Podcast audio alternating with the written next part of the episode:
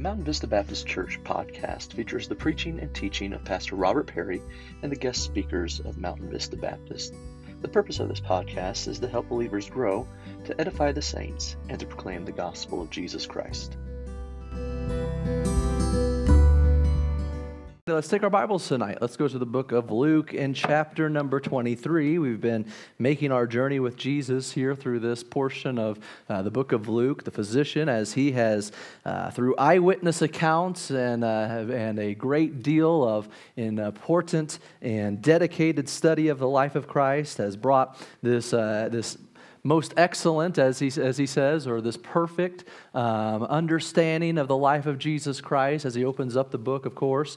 And uh, now we're in chapter number 23, and uh, we've been seeing Jesus' last days before his crucifixion. We have seen his trial uh, before the Sanhedrin, his trial before Pilate, and then, of course, Herod.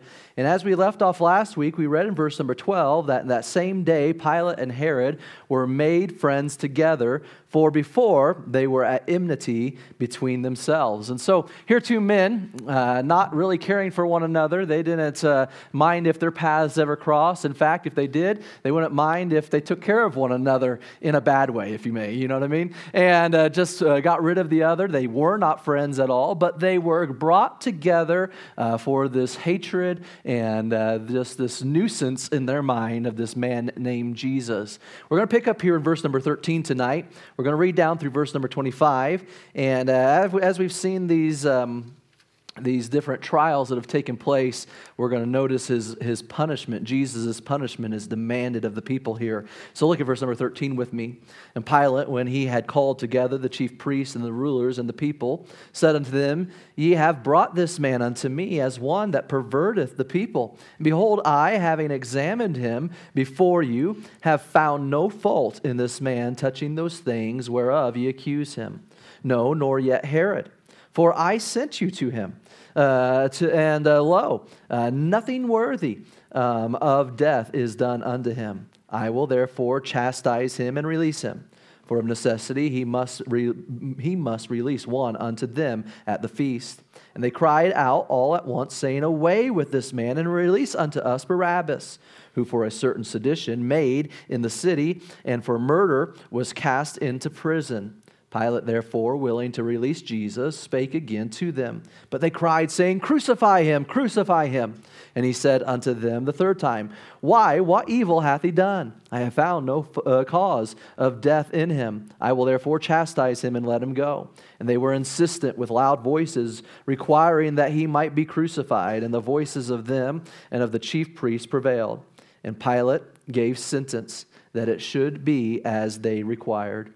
And he released unto them uh, him that for sedition and murder was cast in the prison, whom they had desired, but he delivered Jesus to their will. Our Father, we come to you tonight and we thank you for this opportunity to gather in your house again.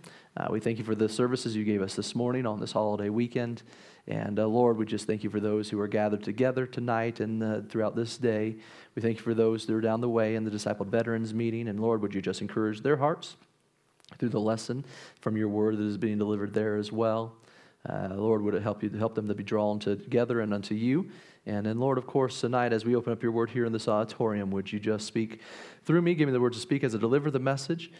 And uh, Lord, help us to be in tune with your spirit, that he'd guide us in this truth tonight, that we'd see your, your great love again on display as you uh, so willingly were willing, uh, were willing to endure that cross and experience the shame and and uh, the pain that you had to go through, and uh, that you did it all for, you, for us so that we might be able to know you and have a relationship with you. Even though you weren't guilty, even though in your innocence you were despised and rejected, Lord, help us to see uh, your goodness on display again tonight. Help us and magnify you in all that, you, all that we do tonight because of that. And we ask these things in Jesus' name. Amen. Can you imagine what Jesus is going through thus far, or in the wee hours of the morning? He's been in the garden praying with his disciples before they're even able to leave the garden, these soldiers and Judas, they arrive, and Judas betrays him with that kiss, and he's taken into custody. He's ushered quickly before the Sanhedrin in the middle of the night and uh, stood here in this illegal mock trial that they would partake in. Uh, after that is all said and done, before as the morning is breaking, he's ushered in before Pilate, and Pilate, of course, uh, looks him over and and uh, does his part to kind of investigate the claims that were taken, and the people that had brought him are just that much more uh, uh, just angry and and arrogant at what what claims they're bringing. Uh, they even get to the point where they say, "Hey, he's been stirring up troubles in all of this region, right?" And that was that that sparked something in Pilate's mind. Hey, this man belongs to Herod's jurisdiction. I can wash my hands of this man. And uh, he sends him off to Herod, as Herod was in Jerusalem at that time as well for the feast.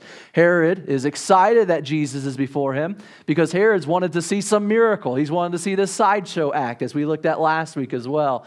And uh, Jesus, of course, answered not a word to him before his uh, accusers there. Uh, after all said and done, he's sent away. He's sent back here to Pilate, and that's what we read here tonight.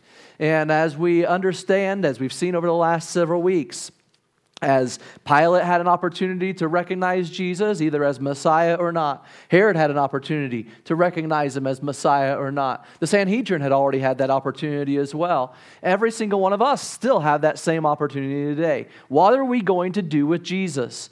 What are we going to do with the Son of God? Will we accept him? Will we reject him? Uh, will we think that he's a pretty neat guy? Will we think that he's a really good teacher? Will we think that he's a great historic figure? Or will we accept him as deity, as who he is, as the Savior of mankind? We will either have to accept him today or reject him today, but in the end, every knee will bow and every tongue will confess. And we'll see tonight that while Jesus through it all could have had no fault found in him, the evil crowd is still demanding for his life to be taken from him. Notice with me, number one, as we consider Jesus' punishment demanded tonight, notice number one, the declaration of innocence in verses 13 through 15. Number one, the declaration of, in, uh, of innocence. In verse number 13, again, it says, And Pilate, when he had called together the chief priests and the rulers of the people, said unto them, Ye have brought this man unto me as one that perverteth the people. And behold, I have, having examined him uh, before you, have found no fault in the, this man touching those things whereof ye have, uh, that ye accuse him. Notice verse number 15. No, nor yet Herod, for I sent you to him and lo, nothing worthy of death is done unto him. We find the claim of the people that has been mentioned here as verses 13 and 14. Pilate has examined their claims of perverting the people and so on. They even went as far as letting Herod do the same. And all through it all, there has been uh, no chance to be able to find any truth in the claims that had brought, the, brought uh, Jesus before Pilate and Herod and ultimately back to Pilate again. But as we read verse number 13, notice this. And Pilate, when he had called together the chief priest and the rulers, notice the last word in verse number 13, and the people. So before the Sanhedrin in the middle of the night, it was just a group of religious leaders. When they first brought him to Pilate, it was those religious leaders, some Roman soldiers, and Pilate. When they took him off to Herod, it was Herod and his men of war, as the Bible said, right? But now, as they're back before Pilate, sometime throughout this day, as all the events have taken place, not only is the religious leaders, and as the Bible tells us there in verse number 13, uh, uh, the chief priests and the rulers, but also the people. Just regular people like you and I have now gathered, and uh, they are finding out what's taking place. They're seeing all these things take place. They're people like you, they're people like me. They didn't have a title behind their name, they didn't have any dog in the fight, as they say sometimes, right? But this this unique, inst- uh, this unique situation had piqued their interest to the point where they wanted to see what was going on. They wanted to be involved. We, sing, we sang the song last week, but this, the line goes Ashamed, I hear my mocking voice cry out among the scoffers. And while you and I weren't there uh, that day, I'm afraid that if we were there, we would have been guilty of being part of this crowd that would have said, Crucify him that would have been there just to see what was going on and got wrapped up in all that was taking place. Notice the, notice the claim that they had made unto uh, Pilate. Pilate says that he's called them together in verse number 14. He says, Ye have brought this man unto me as one that perverteth the people. That word perverteth means to turn away from allegiance to anyone, to tempt to deceit. And uh, so, what he's saying is, you're telling me that he's perverted the people, that they've drawn them away, that Jesus has somehow deceived them, that Jesus has somehow turned their hearts or minds against the uh, Roman government, against the ways of Judaism. And what he's saying here is, I can't find any proof of that. You're saying this has happened. I don't find any truth in your claims at all. And the people were so angry that they began to invent even more false accusations against Jesus, finding any which way possible to be able to get their version of the truth to be accepted and to get their way and have Jesus ultimately crucified. See, they resorted to telling Pilate that Jesus had perverted the people. And my friends, that was an outright lie. Jesus had not done such a thing. Jesus was not trying to turn anyone necessarily against anyone else. In fact, when he was asked, he said, Render unto Caesar that which is Caesar's. And so, as these individuals are saying, he's trying to turn the people away, it's ultimately seen that there's just no truth in that. We see the claim of the people, but notice the examination of Pilate in verse number 14. Behold, I have examined him before you have found no fault in this man touching those things whereof ye accuse him. All the things that you're trying to tell me he did, I don't see any proof of it, uh, Pilate exclaimed. And between all the time that Jesus spent before Pilate, the time he had spent in front of the Sanhedrin, and ultimately before Herod as well, Pilate is able to conclude that Jesus has not done anything deserving of death. Had he might have ruffled some feathers, sure, he could have been accused of that and found guilty. Had he kind of caused some inconveniences for the religious crowd? Sure, yeah, absolutely, that could have been. But that's not worthy of death.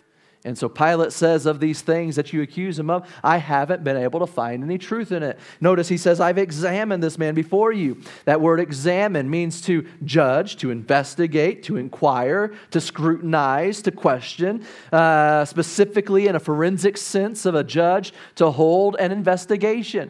It wasn't just some kind of uh, just passing by, just, you know, let it be and kind of wishy-washy deal. He, he did his due diligence, is what he's saying, in examining Jesus. But there was absolutely nothing that Pilate or anyone else could actually find wrong with Jesus. The Bible reminds us in Hebrews chapter 4 and verse number 15, For we have not an high priest which cannot be touched with the feelings of our infirmities, but was in all points tempted like we are. Here's the key though, yet without sin. See, the reason why Pilate couldn't find any fault, why Pilate couldn't find any, any of these accusations to be true, was because our Savior was without sin. He was innocent. The Old Testament, of course, lays out the principles of substitutionary sacrifice.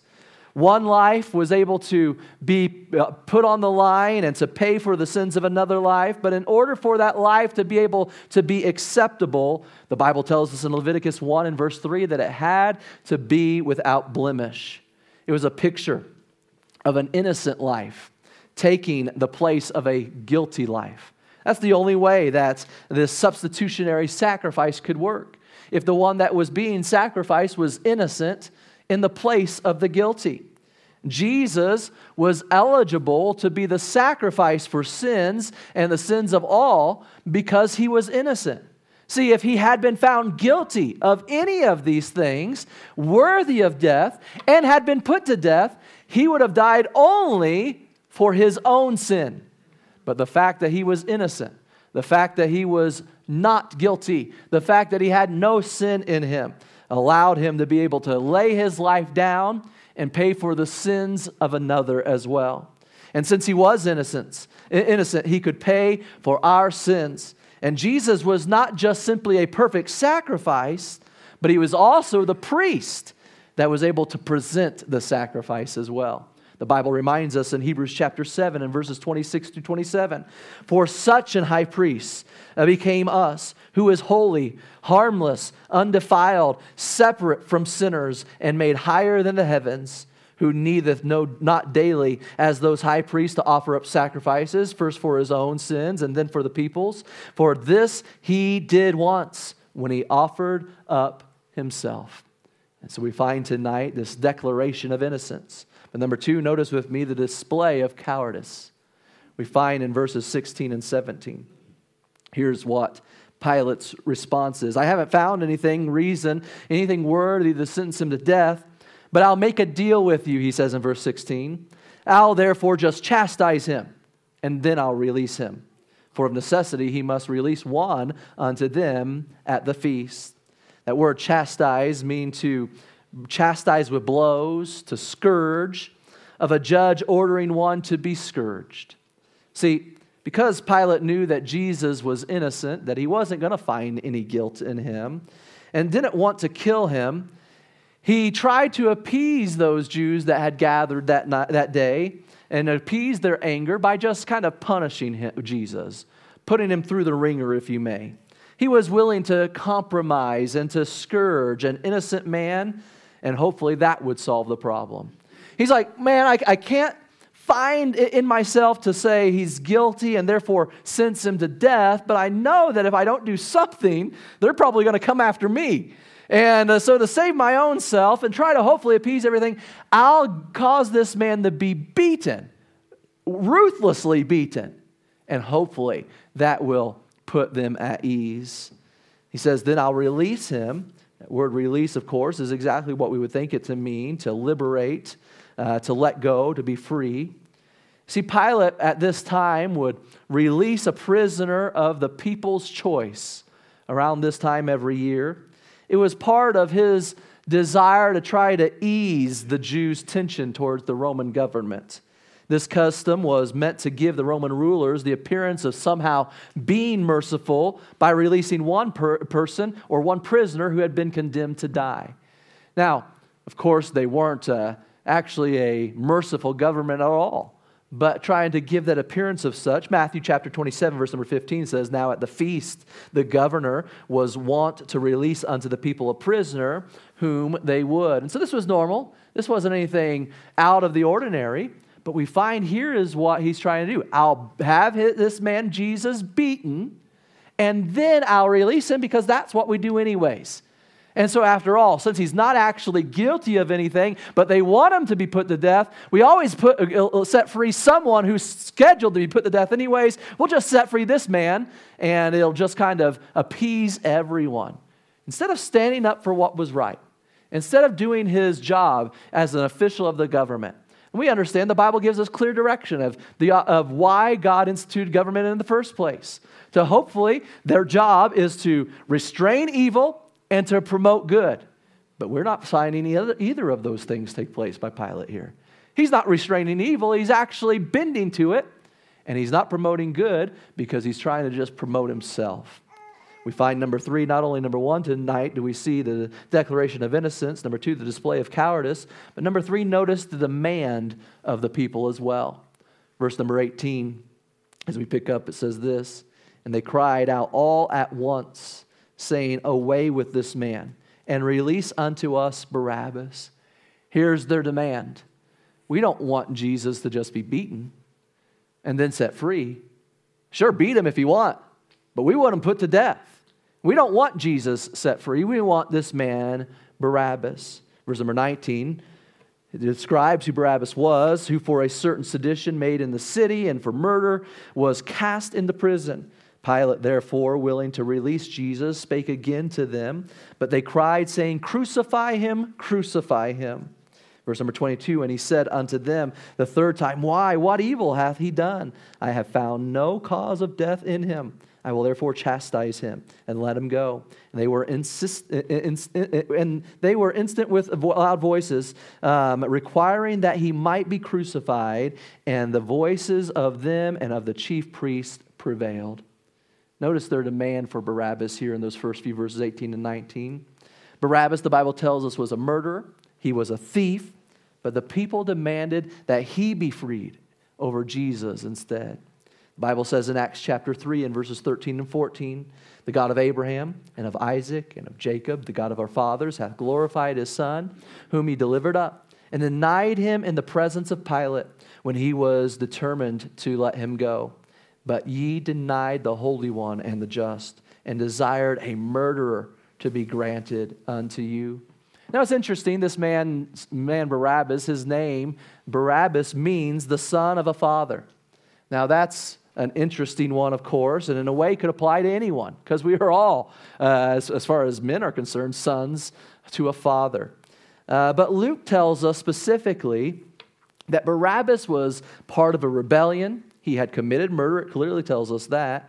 The book of Mark tells us that Barabbas was part of a movement of rebels and had been in chains with other rebels. This is Mark chapter 15 and verse 7. The book of John calls Barabbas a robber, and uh, we find that in John 18 and verse 40. Again, the book of Mark records that when Jesus was crucified, there were others crucified at the same time. They were also said to have been robbers in Mark chapter 15 and verse number 27. Josephus, the historian, Jewish historian Josephus, uses the same term of robbers to describe some of those who were part of the Jewish rebellion during that time. The question remains, though, could it be that these two men that were crucified with Jesus were part of the same band of rebels that Barabbas had been a part of and had been belonged to, had been chained to in prison as well, and they were all scheduled to, to die together? That's a possibility, no doubt. Matthew tells us that Barabbas had quite the reputation. In Matthew 27, verse number 16, it tells us he was a notable prisoner. Now, that term notable could carry a positive sense. It could, take, it could mean that he was kind of a famous person. And uh, maybe he was a famous rebel, like Luke Skywalker or something like that, right? Yeah, but uh, maybe, it, uh, but I don't think that was the case of what is meaning by not, uh, a notable rebel. I believe it was meaning the more of a negative sense, that he was more of like a notorious gangster. He was one that was well known for his evil doing. See, the Romans, they considered uh, Barabbas to be a, a terrorist. No doubt some in that day of the Jews would have considered him to maybe be a patriot. But nevertheless, we know this man had did some evil things. Why he did it, what his motivation behind doing it, doesn't matter. We know that he was a sinner. And we find that because of being a thief, a murderer, a sinner, he was had or had been sentenced to die. But instead of receiving that death, notice the people in verses 20, verse number 21. Speaking of Jesus, says, But they cried, saying, Crucify him, crucify him. They demanded that Christ be crucified. The rulers and the crowd became even more insistent subtly threatening to accuse Pilate to Caesar. In fact, the Bible records this portion, this story as it goes along in Matthew 27, verse number 24. It says, And when Pilate saw that he could, he could prevail nothing, but that rather a tumult was made, he took water and washed his hands before the multitude, saying, I am innocent of the blood of this just person. See ye to it. If you were to ask Pilate what he really desired to do at this point, he would have been, if he were to be honest, he would just say, i want to set him free. Jesus does not deserve to be crucified and put to death. Somewhere around this time, the Bible tells us in Matthew 27 as well that Pilate's wife even comes onto the scene and speaks to him. The Bible says in Matthew 27, verse number 19, when he was set down on the judgment seat, his wife sent unto him, saying, Have thou nothing to do with that just man? For I have suffered many things this day in a dream because of him. Church tradition actually says that Pilate's wife was known as, as Claudia uh, Procula. Uh, and according to her tradition, it said that she actually becomes a follower of Jesus Christ. But even though she warned Pilate not to crucify Jesus, he wouldn't give to her persuasion. Instead, he bent to the crowd and uh, to the Jewish leaders. It hardly makes sense to us today to, uh, to see Jesus coming into Jerusalem just a few days prior on that Sunday. And everyone crying, Hosanna, and glory to God in the highest, and praising his arrival, and now on this day shouting, Crucify him. It doesn't even make sense to even imagine that to be the case. But, the, but Matthew, the book of Matthew tells us that there was a small force or a hidden force that was actually motivating the crowd. Matthew 27, verse number 20 says this But the chief priests and elders persuaded the multitudes that they should ask Barabbas and destroy Jesus. They were insistent They, uh, they were doing everything to pr- pressure for this violent tempest. And they put this pressure on Pilate to make this decision for their wants and desires. And John gives us one more uh, argument, even, as to why they thought Jesus should be crucified. The book of John, in chapter 19, verse number 12, says, And from thenceforth, Pilate sought to release him. But the Jews cried out, saying, If thou let this man go, thou art not Caesar's friend. Whosoever maketh himself a king speaketh against Caesar.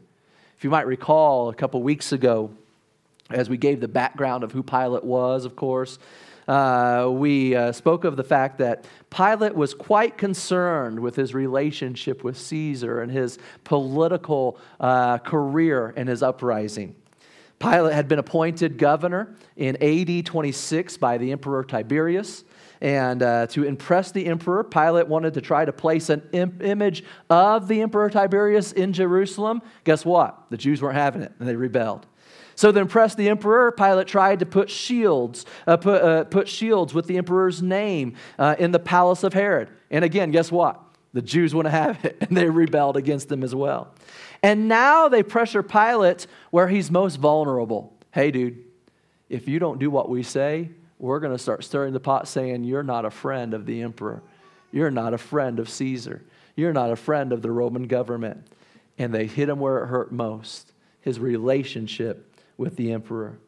And if they couldn't get him to do their dirty deed for them by bringing these false accusations, they were going to do it by blackmailing him in any way possible.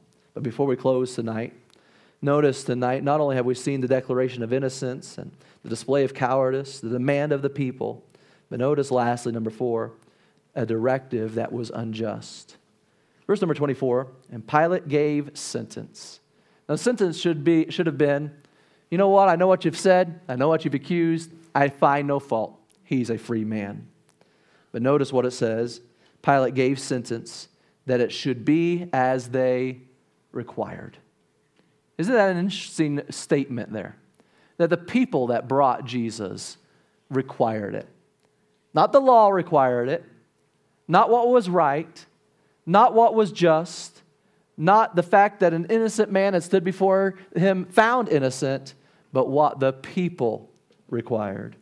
And he released unto them him that for sedition and murder was cast into prison, whom they had desired, but he deliver, delivered Jesus to their will. The sentence of Jesus is cast down here.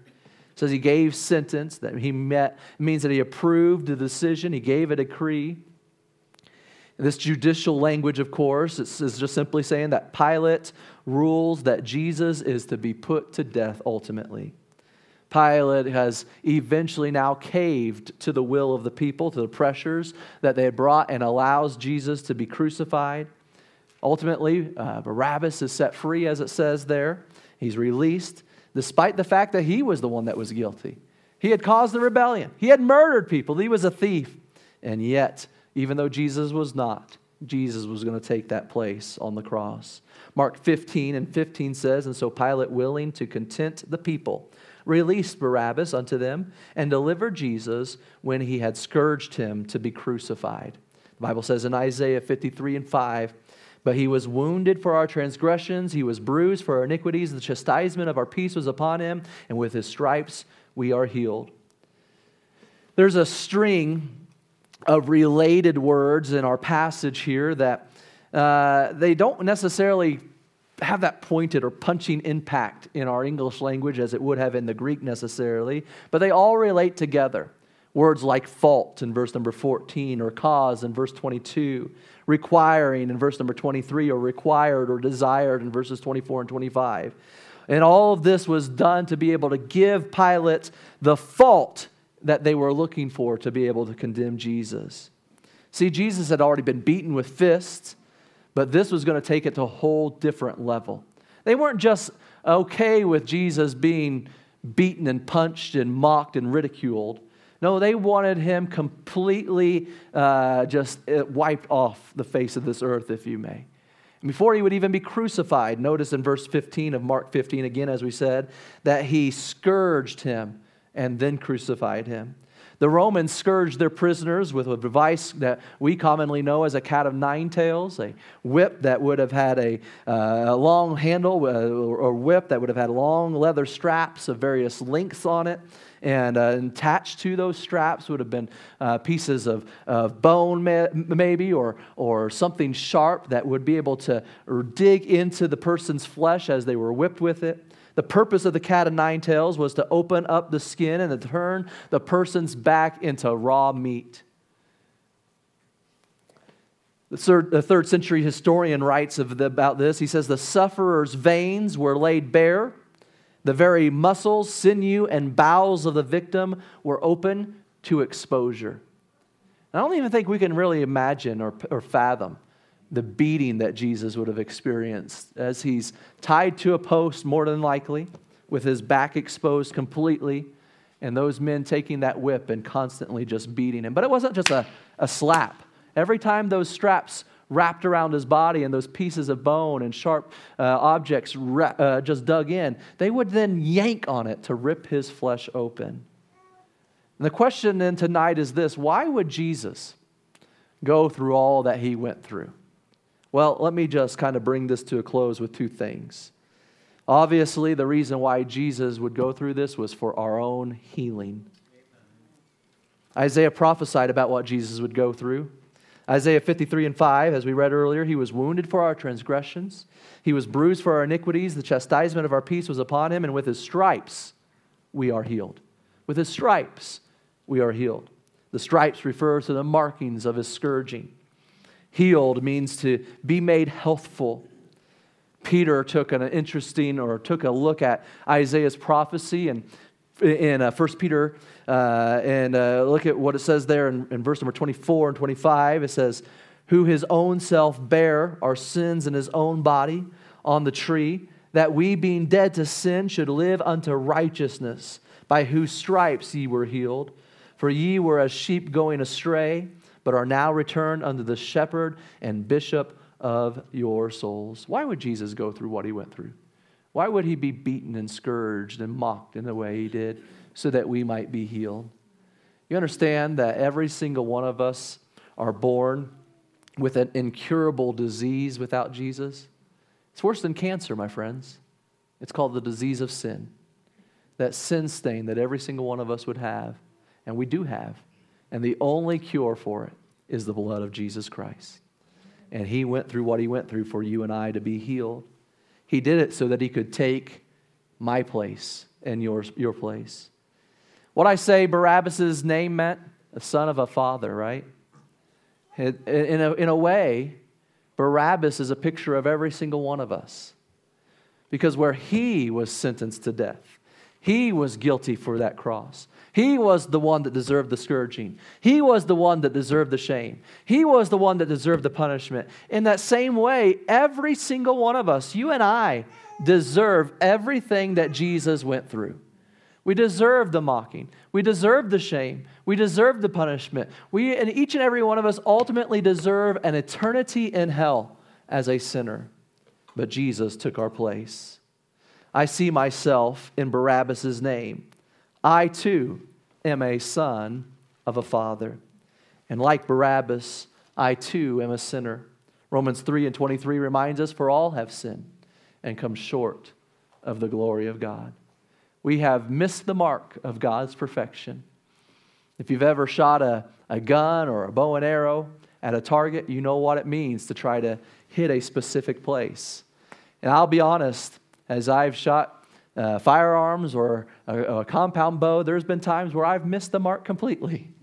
I remember being in the deer stand in Arkansas and uh, taking that, that uh, pulling that uh, bow back and ready to take that shot at the deer and it flying over its back and it running away, safe and sound. No meat on the table that night for us.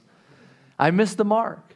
And in fact, it, that's exactly what it means to be a sinner, to miss the mark.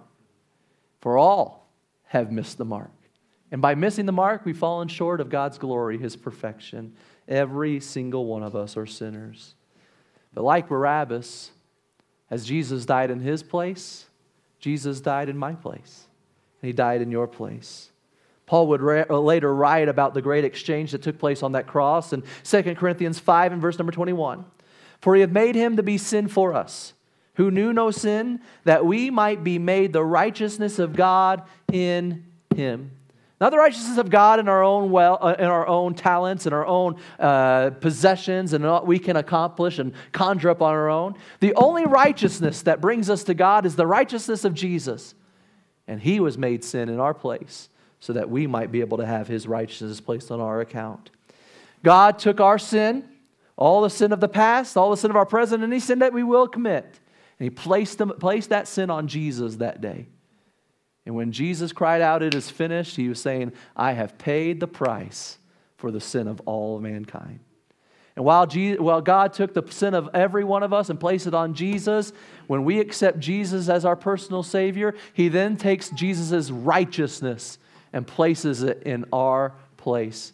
And God looks down on us and sees us as righteous because of Christ's sake. Because of what Jesus did for me, I now face a choice. I can go on with my life just as I always have. I can have to end up paying for that sin in my own. And the ultimate penalty for sin is death. Not just a physical one, but an eternal one, a spiritual one. We'll have a part in that second death. And my friends, the death that it's speaking of spiritually is ultimately a separation from God forever. I can experience that punishment because of my sin, or I can accept Jesus' payment for what, I've, what I have done and accept Him as my Savior. See, my friends, if you'll believe on Jesus, you'll receive a new life, a life eternal. That's why Jesus went through what He went through. That's why, while they demanded for His punishment, He willingly went through what He went through. He said, I could, he, he knew He could have called 10,000 angels. They could have delivered him from the cross. He could have called for the uh, earth to open up and it would have swallowed everyone up that was there. But he willingly experienced all of those things for our healing and to take our place. Would you stand to your feet with me here tonight? Our Father, we thank you for this evening, and we thank you for who you are. We thank you for your goodness. We thank you for all that you've done for us. Lord, would you take your word and would you help us to, to apply it to our lives, that it would make an impact in our life as we live for you day in and day out. Would you help us to realize how good of a God you are and that it would affect our life for you? And maybe tonight there's someone that's in this auditorium that doesn't know you as their Savior. Maybe there's someone that just has been passing and spent some time with us online tonight. They don't know you as their Savior. But Lord, if there's anyone that underneath the sound of my voice, wherever it might be, that has heard this message tonight, Lord, would your spirit convict them of their need of you? And would they turn to you before it's eternally too late? And with our heads bowed and our eyes closed here tonight, I wonder how many here would say, Pastor, I know for sure I'm saved. And I know that heaven's my home. And if I were to die tonight, I know 100% sure that I'd spend eternity with my Savior in heaven. Could I just rejoice with you? Would you slip your hand up and right back down as a testimony of that? Hands all across the auditorium. Praise the Lord for that. Would there be anyone here tonight, though, who would be honest enough to say, Pastor, I just don't know that I'm saved. I don't know that heaven's my home. And if I were to die tonight, I am not 100% sure that I'd have a home in heaven. I wouldn't want to embarrass you. I wouldn't want to call you out or anything like that. But if you're here tonight and you don't know Jesus as your personal Savior, would you allow me to pray for you this evening? Would you allow me to ask the Lord to be able to give you the, the faith to be able to trust Him and recognize your need of Him tonight? If you're here and you say, Pastor, I just don't know that I'm saved, please pray for me. Would you slip your hand up and right back down? Anybody like that here tonight? Then one last question. Who here would say, Pastor, as we've been considering this these days and this just this time that Jesus went through for each and every one of us.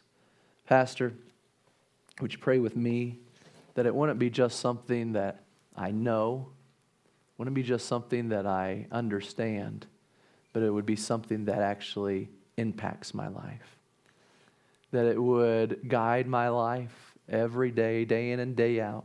That it helped me to out of love for Him, just be dedicated to His way and to His service. Who here would say, Pastor, pray with me that I would never forget, never a day would pass by, a moment would pass by, that I would have taken for granted all that Jesus has done for me. Could I pray with you tonight about that? Hands all across the auditorium already this evening.